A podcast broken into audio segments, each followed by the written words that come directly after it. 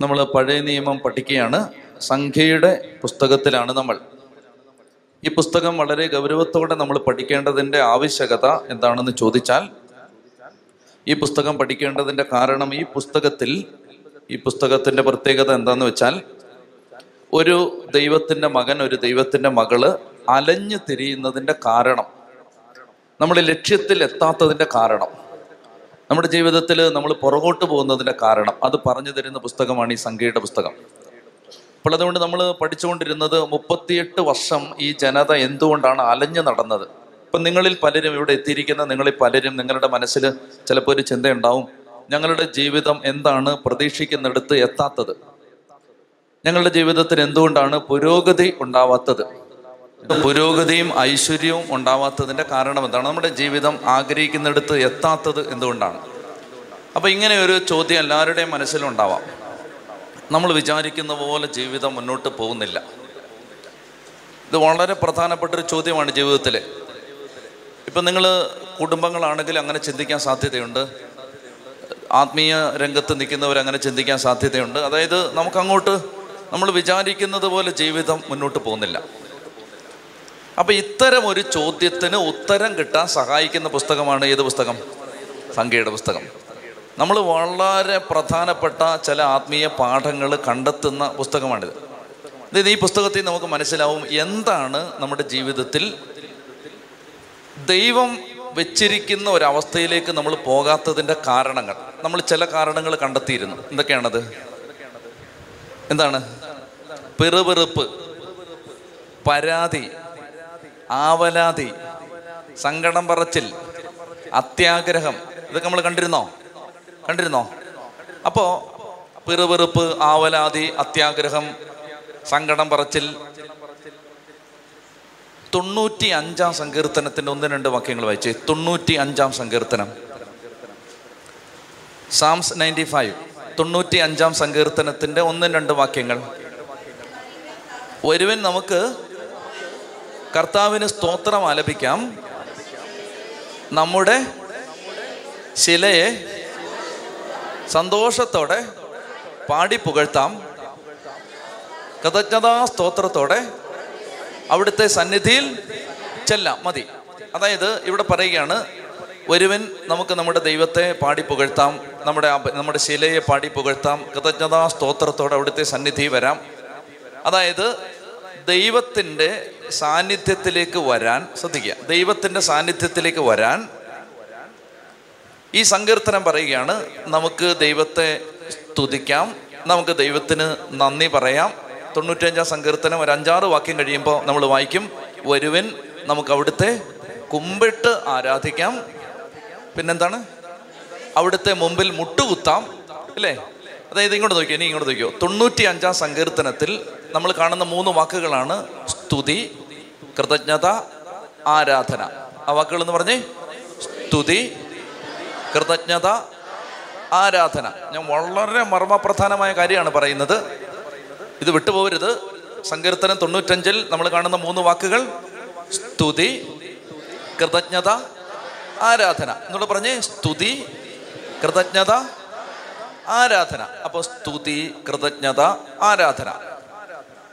എന്തിനാ ഈ മൂന്ന് വാക്കുകൾ നമ്മൾ ശ്രദ്ധിക്കേണ്ടത്? നിങ്ങളുടെ ജീവിതം അല്ലെങ്കിൽ എന്റെ ജീവിതം എത്തേണ്ടടുത്ത് എത്തണമെങ്കിൽ ഈ മൂന്ന് കാര്യങ്ങൾ നമ്മുടെ ജീവിതത്തിൽ ഉണ്ടെങ്കിലേ നമ്മൾ എത്തൂ സ്തുതി ഉണ്ടാവണം കൃതജ്ഞത ഉണ്ടാവണം ആരാധന ഉണ്ടാവണം. അതിനാണ് നമ്മൾ ഇത്രയും നിർബന്ധിച്ച് ഹേമം ചെലുത്തി പറഞ്ഞ് പറഞ്ഞ് പറഞ്ഞ് പറഞ്ഞ് നിങ്ങൾ ആലോചിച്ച് നോക്കിയേ. ഇവിടെ ലോകത്തൊരു ധ്യാന കേന്ദ്രത്തിലും വിശുദ്ധ കുർബാനയ്ക്ക് എടുക്കുന്നതിലും കൂടുതൽ സമയം ഇവിടെ എടുക്കും. അതിന്റെ കാരണം എന്താണെന്നറിയാമോ? അതായത് ആരാധനയിലെ ജീവിതങ്ങൾ മുന്നോട്ട് പോകും. നിങ്ങൾക്ക് താൽക്കാലികമായിട്ട് എന്തെങ്കിലും കാര്യങ്ങൾ മതിയെങ്കിൽ മറ്റു കാര്യങ്ങളിൽ അത് നടക്കും. പക്ഷെ ഒരു ലൈഫ് അതിന്റെ നിറവിലെത്തണമെങ്കിൽ ആരാധനയിലേ അത് പറ്റും. ആരാധന പഠിക്കാതെ രക്ഷയില്ല. ഞാൻ ഈ കാലഘട്ടങ്ങളിൽ എന്നെ നയിച്ചുകൊണ്ടിരിക്കുന്നത് മുഴുവൻ അത് പറയാനാണ്. ഇപ്പം നിങ്ങൾ ഈ അടുത്ത കാലങ്ങളിൽ വല്ലം കൺവെൻഷൻ അല്ലെങ്കിൽ അരുവിത്തറ കൺവെൻഷൻ ഇപ്പോൾ അതേ ആലുവ കൺവെൻഷൻ ഇനി പാലായിലെ കൺവെൻഷന് നിശ്ചയമില്ല ചിലപ്പോൾ അതായിരിക്കും. അതായത് ഒറ്റ വിഷയമേ കർത്താവ് പറയിപ്പിക്കുന്നുള്ളൂ. പറയുന്നത് തന്നെ ആവർത്തിക്കുകയല്ല പല ഡയമെൻഷനിലൂടെ ഈ ആരാധിച്ചാലേ രക്ഷയുള്ളൂ. ഇതിലേക്കാണ് നമ്മൾ എത്തിക്കൊണ്ടിരിക്കുന്നത്. ആരാധനയിൽ മാത്രമേ രക്ഷയുള്ളൂ. അപ്പോൾ ഈ മൂന്ന് വാക്കുകൾ ശ്രദ്ധിക്കണം. എന്തൊക്കെയാണ്? എന്തൊക്കെയാണ്? സ്തുതി. ഞാൻ ഈ വയറില്ലാത്തൊരു മൈക്കൊക്കെ ആയിട്ടാണ് വന്നിരുന്നു. പക്ഷേ പിജാജ് ഓരോ വഴിക്കല്ലേ വരുന്നേ. അതുതന്നെ ഞാൻ വന്നേനെ. ആ ഉറങ്ങുന്ന ചേച്ചിയൊക്കെ ഞാൻ ഇപ്പോൾ ഉണർത്തി തരാം അതായത് സ്തുതി കൃതജ്ഞത ആരാധന. ഈ മൂന്ന് വാക്കുകൾ. സ്തുതി കൃതജ്ഞത ആരാധന. ഈ മൂന്ന് വാക്കുകൾ ശ്രദ്ധിക്കണം. അപ്പോൾ സ്തുതി ഉണ്ടെങ്കിൽ കൃതജ്ഞത ഉണ്ടെങ്കിൽ ആരാധന ഉണ്ടെങ്കിൽ നീ എത്തേണ്ടടുത്തെത്തു. ഇത് ഇത് ഗ്രഹിക്കണം. നീ എത്തേണ്ടടുത്ത് എത്തണമെങ്കിൽ ഈ മൂന്ന് കാര്യങ്ങൾ നിന്റെ ജീവിതത്തിൽ ഉണ്ടാവണം. എന്തൊക്കെയാണ്? ഒന്ന് സ്തുതി. രണ്ട് കൃതജ്ഞത. മൂന്ന് ആരാധന. സ്തുതിയുടെ വിപരീത പദം പറ. സ്തുതിയുടെ ഓപ്പോസിറ്റ് പറ. ഏ?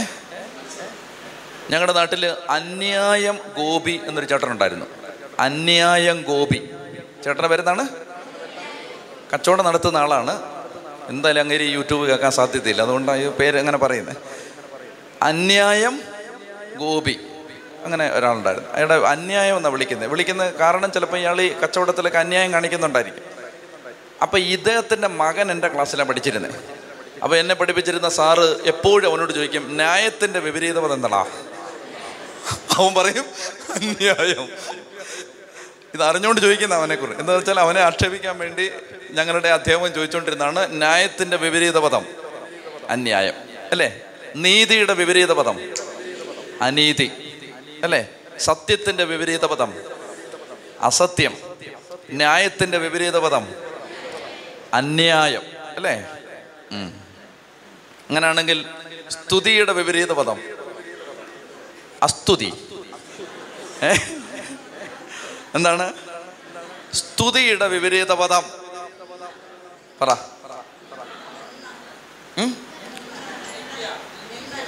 സ്തുതിയുടെ വിപരീത പദം.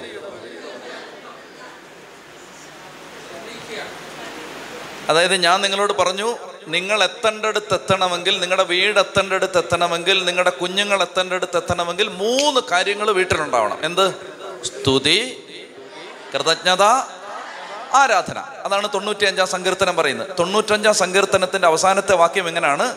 അവർ ഒരിക്കലും എന്റെ സ്വസ്ഥതയിലേക്ക് പ്രവേശിക്കില്ല. അതിന്റെ കാരണം എന്താണ്? അവർക്ക് സ്തോത്രമില്ല കൃതജ്ഞതയില്ല ആരാധനയില്ല അതുകൊണ്ട് അവർ ഒരിക്കലും എന്റെ സ്വസ്ഥതയിലേക്ക് പ്രവേശിക്കില്ല. അപ്പോൾ കർത്താവിന്റെ സ്വസ്ഥതയിലേക്ക് ദൈവം തരുന്നൊരു ജീവിതത്തിലേക്ക് ദൈവം തരുന്നൊരു പദ്ധതിയിലേക്ക് പ്രവേശിക്കണമെങ്കിൽ മൂന്ന് കാര്യങ്ങൾ. എന്തൊക്കെയാണ്?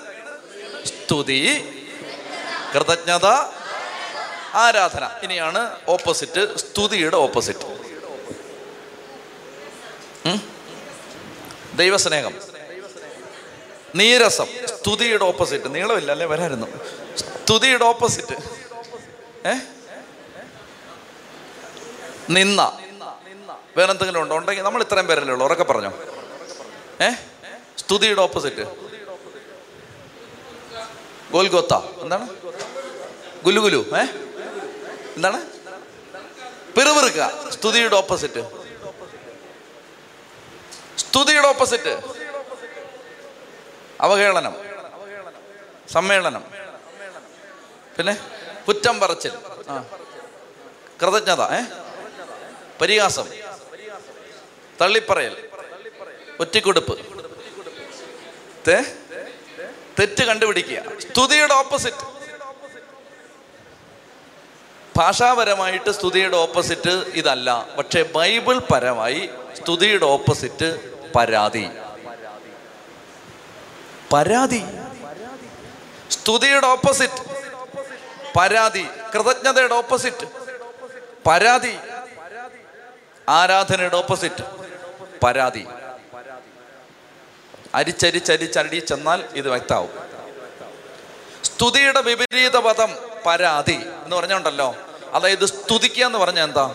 അതായത് നന്മ കണ്ടിട്ട് അതിൽ ആനന്ദിച്ച് പറയുന്നതാണ് സ്തുതി. ആണല്ലോ? ദൈവം എനിക്ക് അത് ചെയ്തു. ദൈവമേ സ്തുതി. ഭർത്താവ് എനിക്ക് ആരോഗ്യം തന്നു. ദൈവമേ സ്തുതി. എന്നാൽ അതിന്റെ നേരെ ഓപ്പോസിറ്റാണ് പരാതി. ജീവിതത്തെ നോക്കി പരാതിപ്പെടുന്ന ഒരാളും തൊണ്ണൂറ്റിയഞ്ചാം സങ്കീർത്തനം പറയാണ് എന്റെ രക്ഷയിലേക്ക് എന്റെ സ്വസ്ഥതയിലേക്ക് പ്രവേശിക്കില്ല. ഇതുകൊണ്ടാണ് ഈ സംഖ്യയുടെ പുസ്തകത്തിൽ പരാതിപ്പെട്ടപ്പോൾ നമ്മൾ വായിക്കുകയാണ് തീ കയറി പാളയം കത്തി നശിച്ചു. കാണുന്നുണ്ടോ ഇത്? പല കുടുംബങ്ങളും ഇന്ന് കത്തിത്തീരുന്നതിന് കാരണം എന്താണ്? ഈ സ്തുതിയില്ല. സ്തുതിയില്ലെന്ന് പറഞ്ഞാൽ ദൈവം ചെയ്തത് എന്താണെന്ന് ഇന്നുവരെ അന്വേഷിച്ചിട്ടില്ല. തിരിച്ചറിഞ്ഞിട്ടില്ല. എന്നോടൊരു സഹോദരൻ വളരെ വേദനയോടെ പറഞ്ഞു ഞാൻ എന്റെ ജീവിതത്തിന്റെ നല്ല കാലം വരെ എന്റെ ദൈവം എന്റെ ജീവിതത്തിൽ ചെയ്ത നന്മകൾ തിരിച്ചറിഞ്ഞിരുന്നില്ല. എന്നാൽ ഒരു ജീവിതത്തിൽ ഒരു സങ്കടം വന്നപ്പോൾ കുറച്ച് കാലം എനിക്ക് സഹിക്കാൻ കിട്ടിയപ്പോൾ എനിക്ക് കർത്താവ് എന്റെ കണ്ണ് തുറന്നു തന്നു. ഞാൻ എന്റെ ജീവിതത്തിൽ ദൈവം ചെയ്തു തന്ന നന്മകളെല്ലാം ഓർത്തു. ചെത്തി പറഞ്ഞേ ഹാലേ ലുയാ ഹാലേ ലുയാ അപ്പൊ ഇത് തിരിച്ചറിയണേ. എന്താണ്? സ്തുതി. അപ്പൊ ഈ സംഖ്യയുടെ പുസ്തകത്തിൽ നമ്മൾ കാണുന്ന ഒരു പ്രധാനപ്പെട്ട പ്രശ്നം എന്ന് പറഞ്ഞാൽ ഈ ചെങ്കടൽ പിളർത്തിയത് മറന്നുപോയി. പാറയിൽ നിന്ന് വെള്ളം ഒഴുകിയത് മറന്നുപോയി. കാടപ്പക്ഷി വന്നത് മറന്നുപോയി. മന്ന പൊഴിഞ്ഞത് മറന്നുപോയി. വൻകരം നീട്ടി ദൈവം അടിമത്തത്തിന്റെ ചങ്ങല പൊട്ടിച്ചും നുകം തകർത്തും ഒരു ജനതയെ പുറത്തു കൊണ്ടുവന്നത് എങ്ങനെയാണെന്ന് ആ ജനത പെട്ടെന്നങ്ങ് മറന്നുപോയി. ഇത് സംഭവിക്കാം. എനിക്ക് പറയാനുള്ള ഒന്നാമത്തെ കാര്യം ഇതാണ്. അതായത് നിങ്ങളുടെ ജീവിത ഐശ്വര്യം പ്രാപിക്കാൻ ഇത് കുറിച്ചു വെച്ച് പ്രാക്ടീസ് ചെയ്തു ഐശ്വര്യം പ്രാപിക്കാൻ. ജീവിതം മുഴുവൻ ദൈവം ചെയ്തത് ഓരോന്നോരോന്നോരോന്നോരോന്നോർത്തിട്ട് കർത്താവേ മഹത്വം കർത്താവേ സ്തുതി എന്ന് നീ ഒന്ന് പറഞ്ഞു നോക്ക്. കയറി കയറി പോവും. കയറി കയറി പോവും. ദൈവം ചെയ്തതിനെ റെക്കഗ്നൈസ് ചെയ്യണം. ഇത് ദൈവത്തിന് എന്തെങ്കിലും ഗുണമുണ്ടായിട്ടല്ല. മറിച്ച് നന്ദി പറയാത്തൊരു ജീവിതം അഭിവൃദ്ധി പ്രാപിക്കില്ല. സാമ്പത്തിക നേട്ടത്തിന്റെ കാര്യമല്ല ഞാൻ പറയുന്നത്. നന്ദിയില്ലാത്തവന്മാർ എത്രയോ പേര് പണക്കാരായിട്ട് മാറും. അതിനെക്കുറിച്ചല്ല പറയുന്നത്. മറിച്ച് ഈ അനുഗ്രഹം എന്ന് പറഞ്ഞാലേ നമ്മൾ ഈ ഒരു തലമുറ കൊണ്ട് അളക്കരുത്. പെട്ടെന്ന് മക്കൾ അങ്ങോട്ട് വിദേശത്ത് പോയി കുറച്ച് കാശുണ്ടായി രണ്ട് വീട് വെച്ചു നാല് വണ്ടി വാങ്ങിച്ചു അതിനെയല്ല അനുഗ്രഹം എന്ന് കാണേണ്ടത്. ഇവൻ കല്യാണം കഴിക്കും ഇവന് മക്കളുണ്ടാവും അവർ കല്യാണം കഴിക്കും അവർക്ക് മക്കളുണ്ടാവും.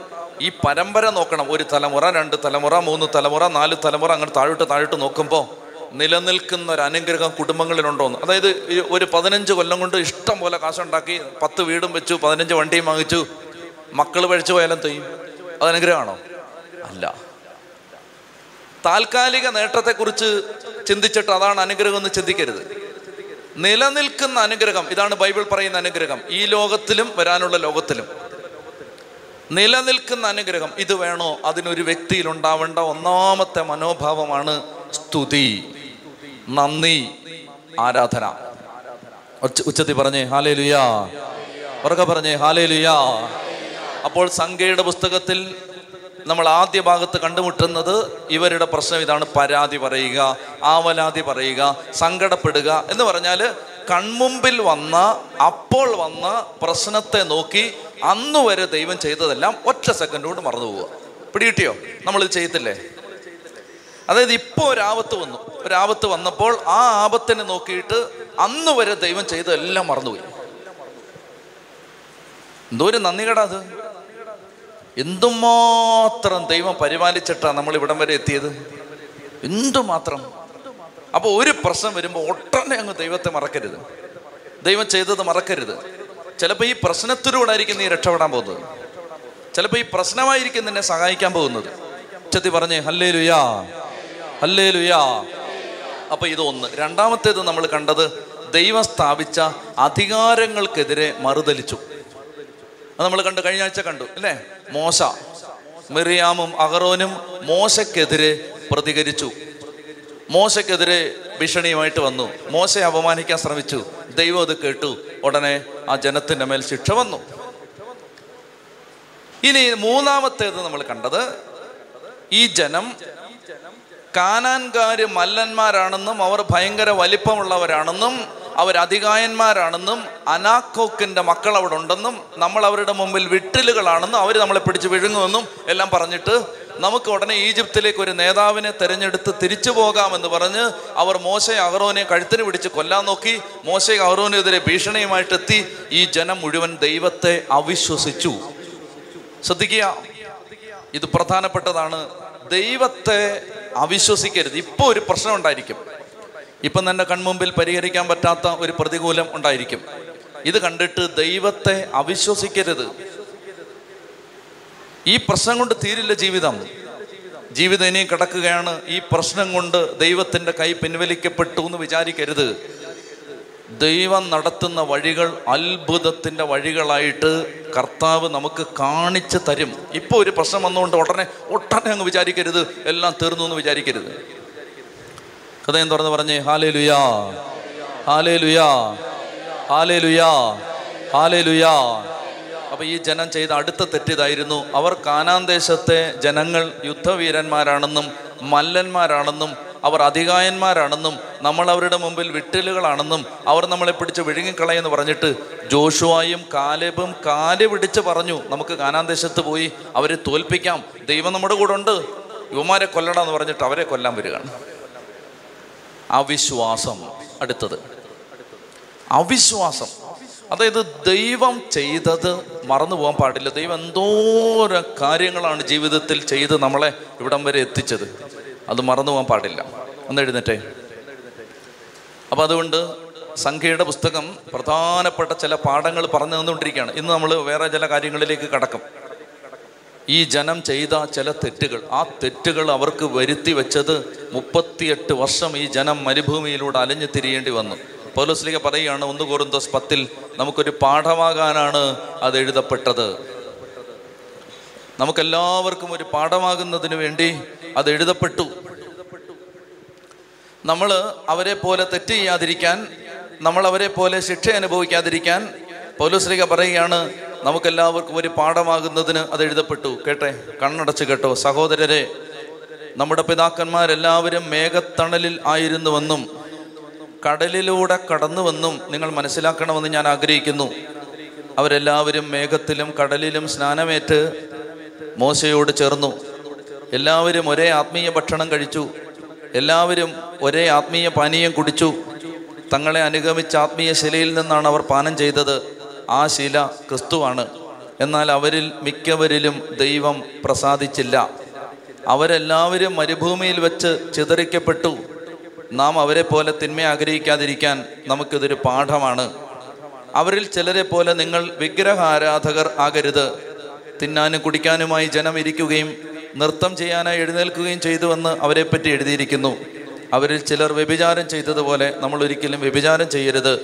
അവരിൽ ഇരുപത്തി മൂവായിരം പേർ ഒറ്റ ദിവസം കൊണ്ട് നാശമടഞ്ഞു. അവരിൽ ചിലർ ചെയ്തതുപോലെ നാം കർത്താവിനെ പരീക്ഷിക്കരുത്. അവരെല്ലാവരും പാമ്പ് കടിയേറ്റ് മരിച്ചു. അവരിൽ ചിലർ പെറുവെറുത്തതുപോലെ നാം പെറുവെറുക്കരുത് സംഹാരകൻ അവരെ നശിപ്പിച്ചു കളഞ്ഞു.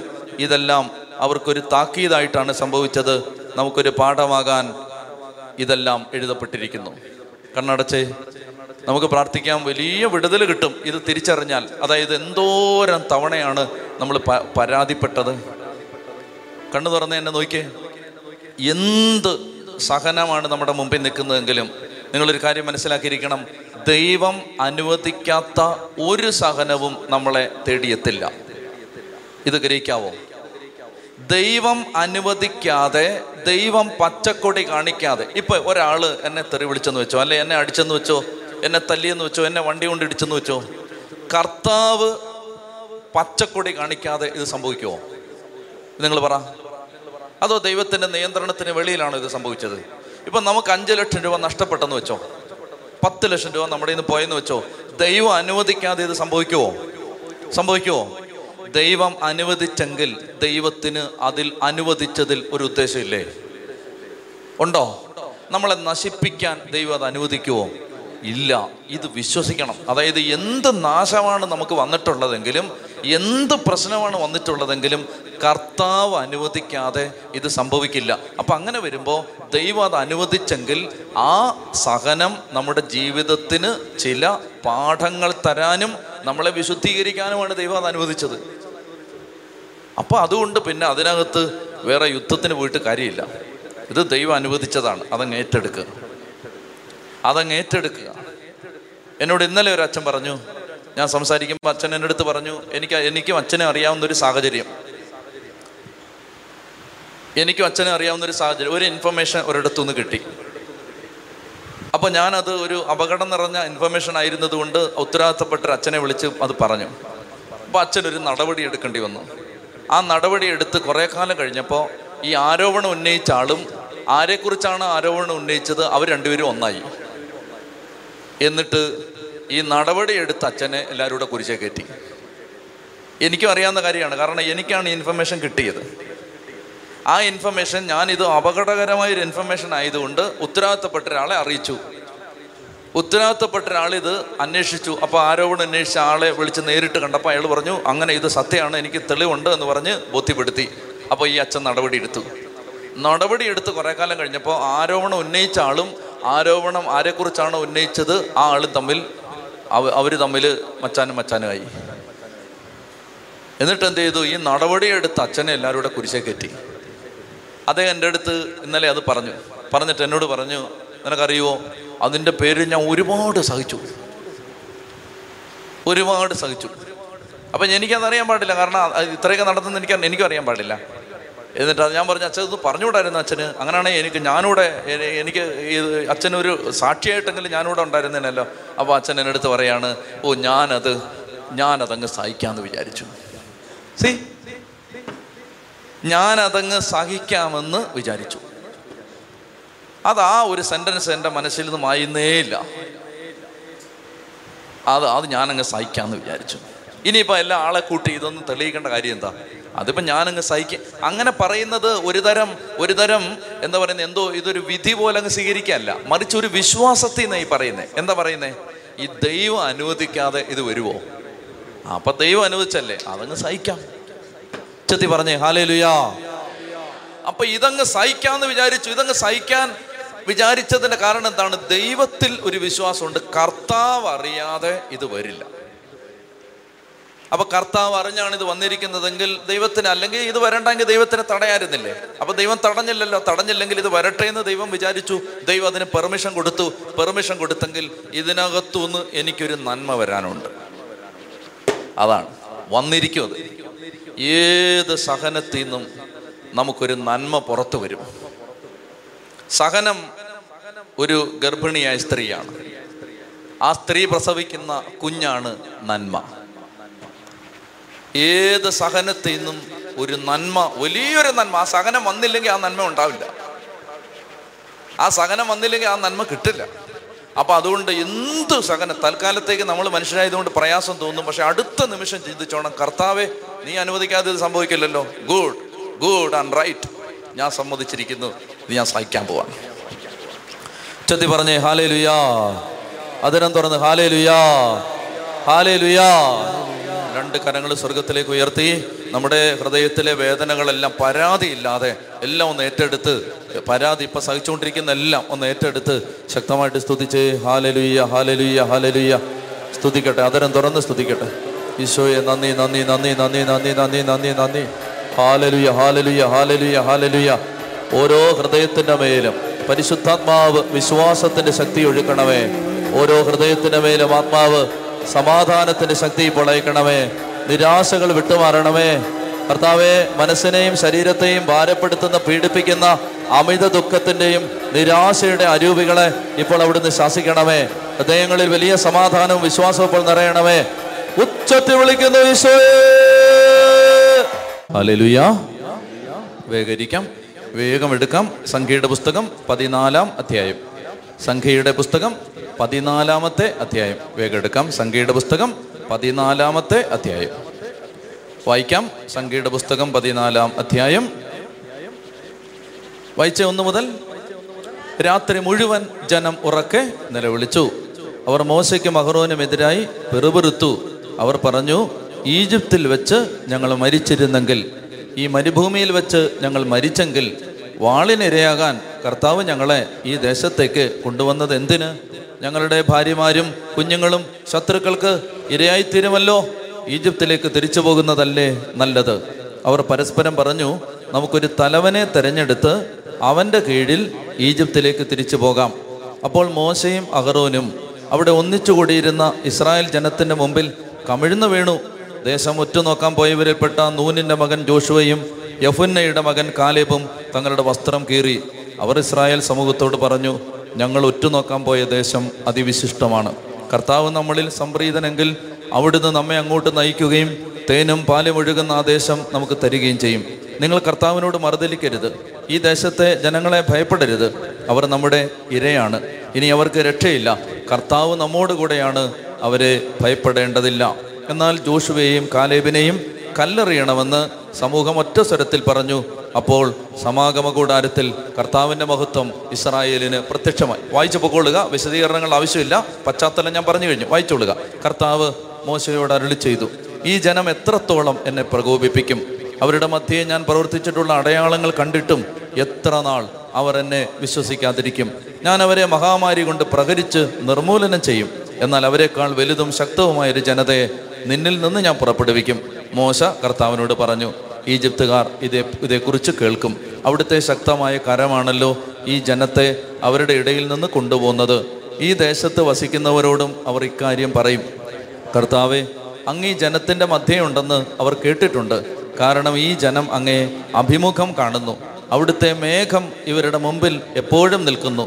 പകൽ മേഘസ്തംഭവും രാത്രി അഗ്നിസ്തംഭവും കൊണ്ട് അവിടുന്ന് ഇവർക്ക് വഴി കാട്ടുന്നു അതിനാൽ ഒരൊറ്റയാളെ എന്ന പോലെ അങ്ങ് ഈ ജനത്തെ സംഹരിച്ചു കളഞ്ഞാൽ അങ്ങയുടെ പ്രശസ്തി കേട്ടിട്ടുള്ള ജനതകൾ പറയും അവർക്ക് കൊടുക്കാമെന്ന് സത്യം ചെയ്ത ദേശത്ത് അവരെ എത്തിക്കാൻ കർത്താവിന് കഴിവില്ലാത്തത് കൊണ്ട് മരുഭൂമിയിൽ വെച്ച് അവൻ അവരെ കൊന്നുകളഞ്ഞു. കർത്താവെ അങ്ങ് അരളി ചെയ്തിട്ടുള്ളതുപോലെ അങ്ങയുടെ ശക്തി വലുതാണെന്ന് പ്രകടമാക്കണമേ എന്ന് ഞാൻ പ്രാർത്ഥിക്കുന്നു. കർത്താവ് ക്ഷമാശീലനും അജഞ്ചല സ്നേഹം കരകവിഞ്ഞൊഴുകുന്നവനുമാണ്. അവിടുന്ന് അകൃത്യവും അപരാധങ്ങളും ക്ഷമിക്കുന്നവനാണ്. എന്നാൽ കുറ്റക്കാരെ വെറുതെ വിടാതെ പിതാക്കന്മാരുടെ അകൃത്യങ്ങൾക്ക് മക്കളെ മൂന്നും നാലും തലമുറ വരെ ശിക്ഷിക്കുന്നവനാണെന്ന് അങ്ങ് അരളി ചെയ്തിട്ടുണ്ടല്ലോ.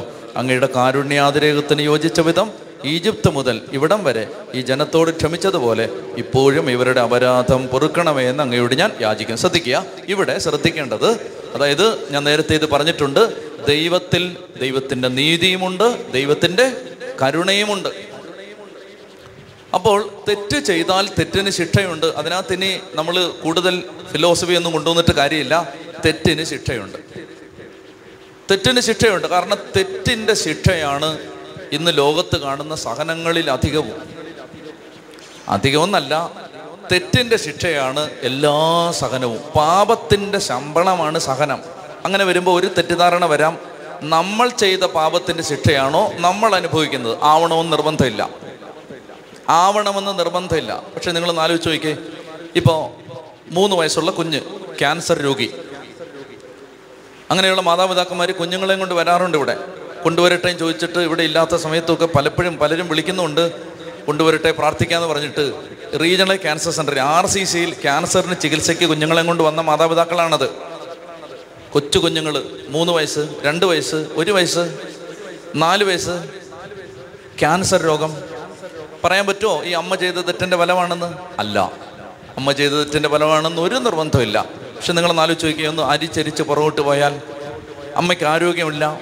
അല്ലെങ്കിൽ അമ്മയുടെ ശരീരത്തിൽ വേണ്ട ആരോഗ്യ ഘടകങ്ങളില്ല. അല്ലെ അപ്പന്റെ ശരീരത്തിലില്ല. അവരുടെ ദാമ്പത്യ ബന്ധത്തിൽ നിന്നുണ്ടായ ഒരു കുഞ്ഞ് അതിനൊരു രോഗം വരുന്നു.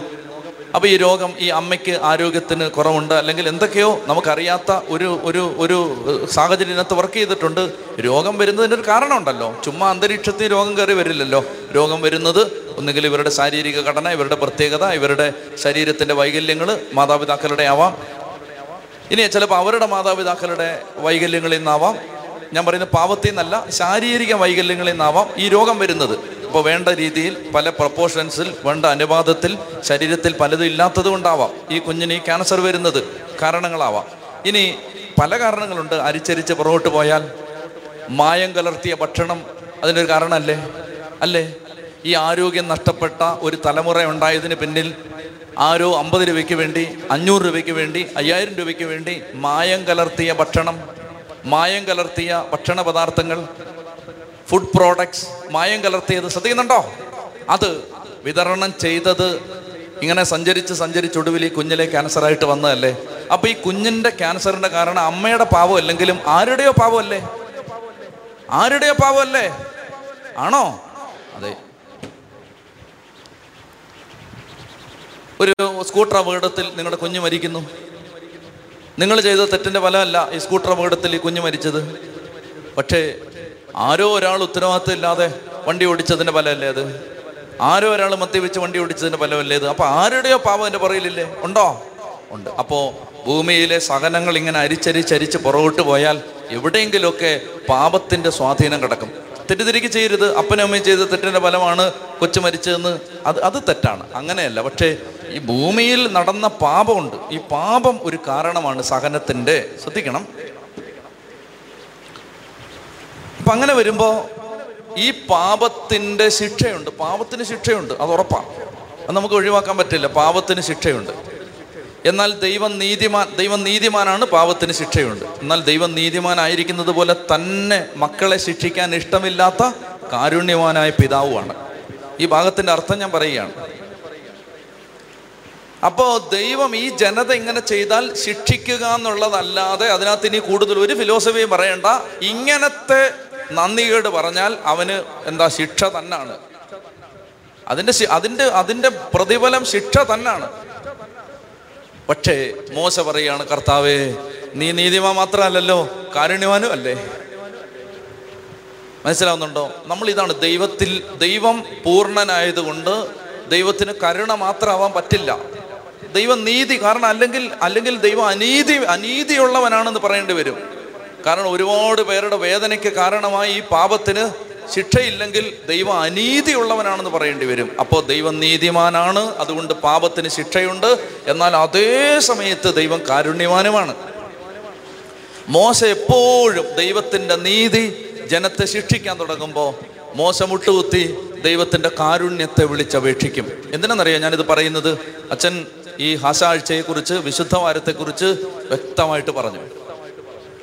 ദൈവത്തിന്റെ കരുണ അന്തരീക്ഷം മുഴുവൻ ഇറങ്ങി ആരുടെ മേൽ വർഷിക്കണമെന്ന് ഇങ്ങനെ കൊതിച്ച് കാത്തു നിൽക്കുന്ന ഒരു സമയമാണ് വിശുദ്ധവാരം മനസ്സിലായോ?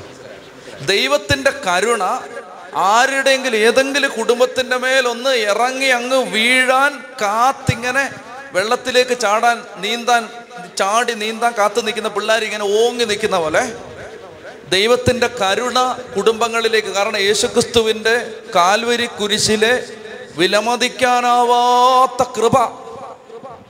അത് ഈ ഭൂമിയുടെ മേൽ മുഴുവൻ ചൊരിഞ്ഞു കൊടുക്കാൻ സ്വർഗം ഇങ്ങനെ ഇങ്ങനെ ഓങ്ങി നിൽക്കുന്ന സമയമാണ് വിശുദ്ധവാരം ആ സമയത്ത് ഉഴപ്പരുത് മനസ്സിലായോ? അതായത് എല്ലാ സമയവും നല്ലതാണ് എല്ലാ ദിവസവും നല്ലതാണ് പക്ഷേ ചിലത് വിശുദ്ധ കൃപയുടെ വിശുദ്ധിയുടെ മണിക്കൂറുകളുണ്ട്. അങ്ങനെ ഒരു സമയമാണ് ഈ മൂന്ന് മണി. ആ? കരുണയുടെ മണിക്കൂർ. മൂന്ന് മണി അങ്ങനെ ഒരു സമയമാണ്. എന്ന് പറഞ്ഞ പോലെ തന്നെ അങ്ങനെ ഒരു ആഴ്ചയാണ് ഹോളി വീക്ക് അപ്പോൾ ആ ഹോളി വീക്കിൽ നമുക്ക് കർത്താവിന്റെ കരുണ പ്രാപിക്കാൻ പറ്റിയ സമയമാണ്. ഇവിടെ വരണമെന്ന് എനിക്ക് അല്ല ഞങ്ങൾക്ക് വാശിയൊന്നുമില്ല. നിങ്ങൾ എവിടെ വേണേലും പോയാൽ മതി. പക്ഷെ എവിടെയെങ്കിലും പോകണം ആ ആഴ്ച അവിടെ ഇരുന്ന് കരുണയ്ക്ക് വേണ്ടി ഇരുന്ന് പ്രാർത്ഥിക്കണം. ഒറ്റ കൊല്ലം അല്ലെങ്കിൽ ഇന്ന് വരെയുള്ള ജീവിതത്തിന്റെ സകല കേസുകെട്ടും പരിഹരിക്കാൻ പറ്റിയ ഒരാഴ്ചയാണ്. ഇടം വല്ലം തിരിയാതെ കർത്താവിന്റെ അടുത്ത് തന്നെ എന്ന് പറഞ്ഞാൽ വേറെ നൂറ് കാര്യത്തിന് പോകരുത് നിങ്ങൾ എവിടെയാണോ അവിടെ തന്നെ അങ്ങ് താമസിക്കുക.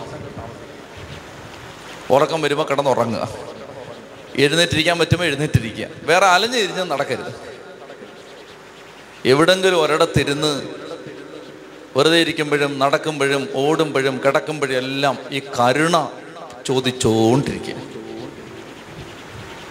സാത്താൻ ഏറ്റവും കൂടുതൽ ഭയപ്പെടുന്ന ഒരു സമയമായിരിക്കും അത്. അതുകൊണ്ട് ഈ വിശുദ്ധമാർ അതിനെ നിസാരമായിട്ട് കളയരുത് നിങ്ങൾ രണ്ടായിരത്തി പത്തൊമ്പതിലെ ഈ വിശുദ്ധവാരം വളരെ പ്രധാനപ്പെട്ടതാണ്. നമുക്ക് വേണ്ടിയും മറ്റുള്ളവർക്ക് വേണ്ടിയും കരുണ ചോദിച്ചുകൊണ്ട് വലിയ തലകുത്തി മറിയൊന്നും വേണ്ട.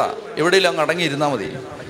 എവിടെയെങ്കിലും അങ്ങ് ഇരിക്കണം. ഇരുന്നിട്ട് വേറെ വലിയ വലിയ പ്രാരാബ്ദങ്ങൾക്കൊന്നും പോകരുതെന്ന് ആ ആഴ്ച എവിടെയെങ്കിലും ഒരിടത്തിരിക്കുക.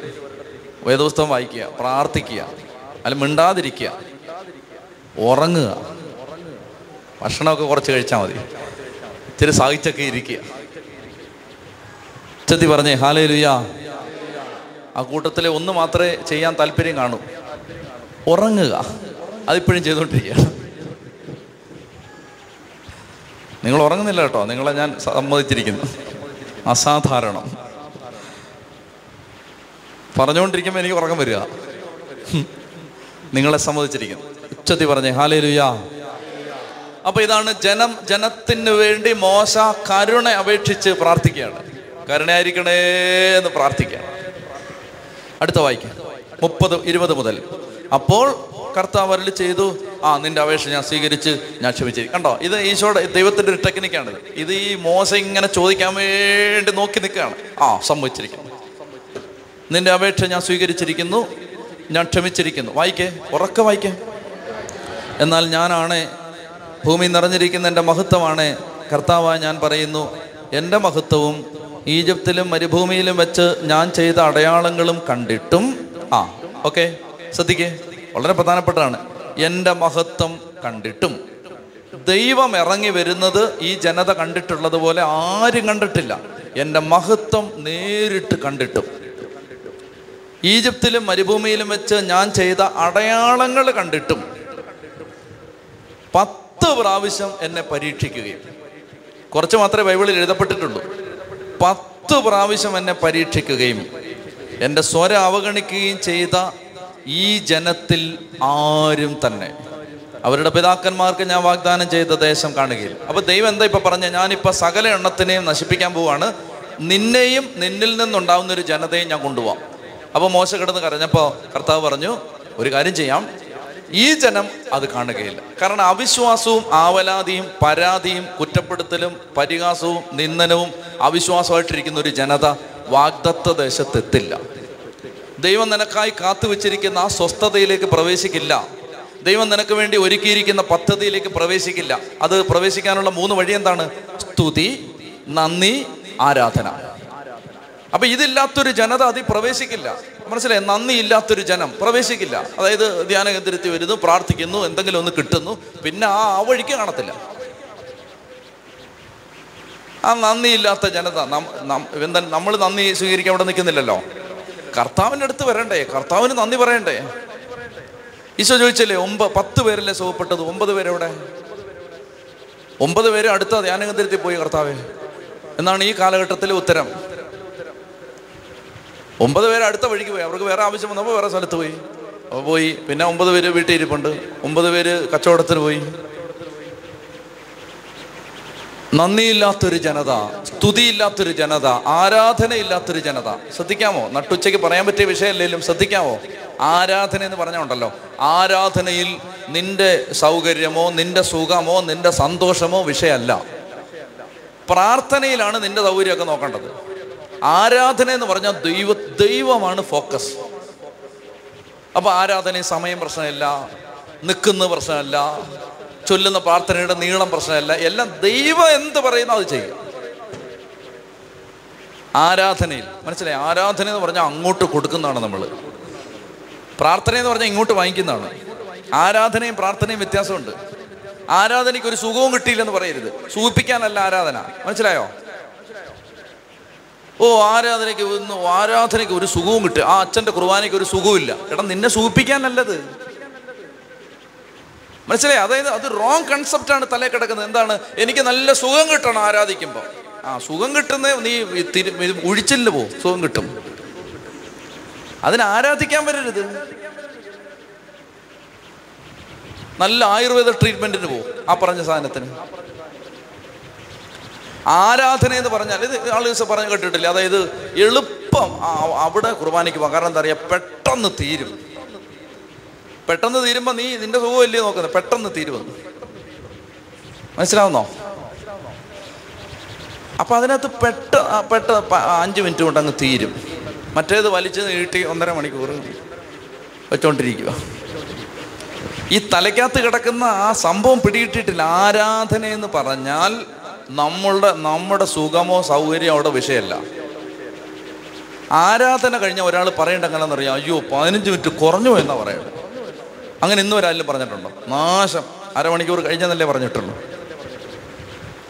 ശരിക്കും ആരാധകർ പറയേണ്ടതെന്നറിയാം അയ്യോ പതിനഞ്ച് മിനിറ്റ് ഇന്ന് കുറഞ്ഞു പോയി.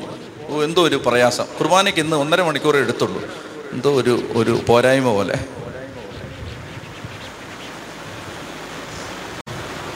അങ്ങനെയാ പറയണ്ട ഞാൻ പണ്ട് ഈ പാപ്പാല കോളനിയിൽ ജീവിക്കുന്ന സമയത്ത് അവിടെയുള്ള ഹിന്ദുക്കളെയും ഒക്കെ സഹോദരന്മാരെ എല്ലാം ഞാൻ തന്നെ അടക്കിക്കൊണ്ടിരുന്നത് കാരണം അവിടെ അടക്കാനൊന്നും ആരും ഇല്ലാത്തതുകൊണ്ട് ആര് മരിച്ചാലും എന്റെ അടുത്ത് പറയും.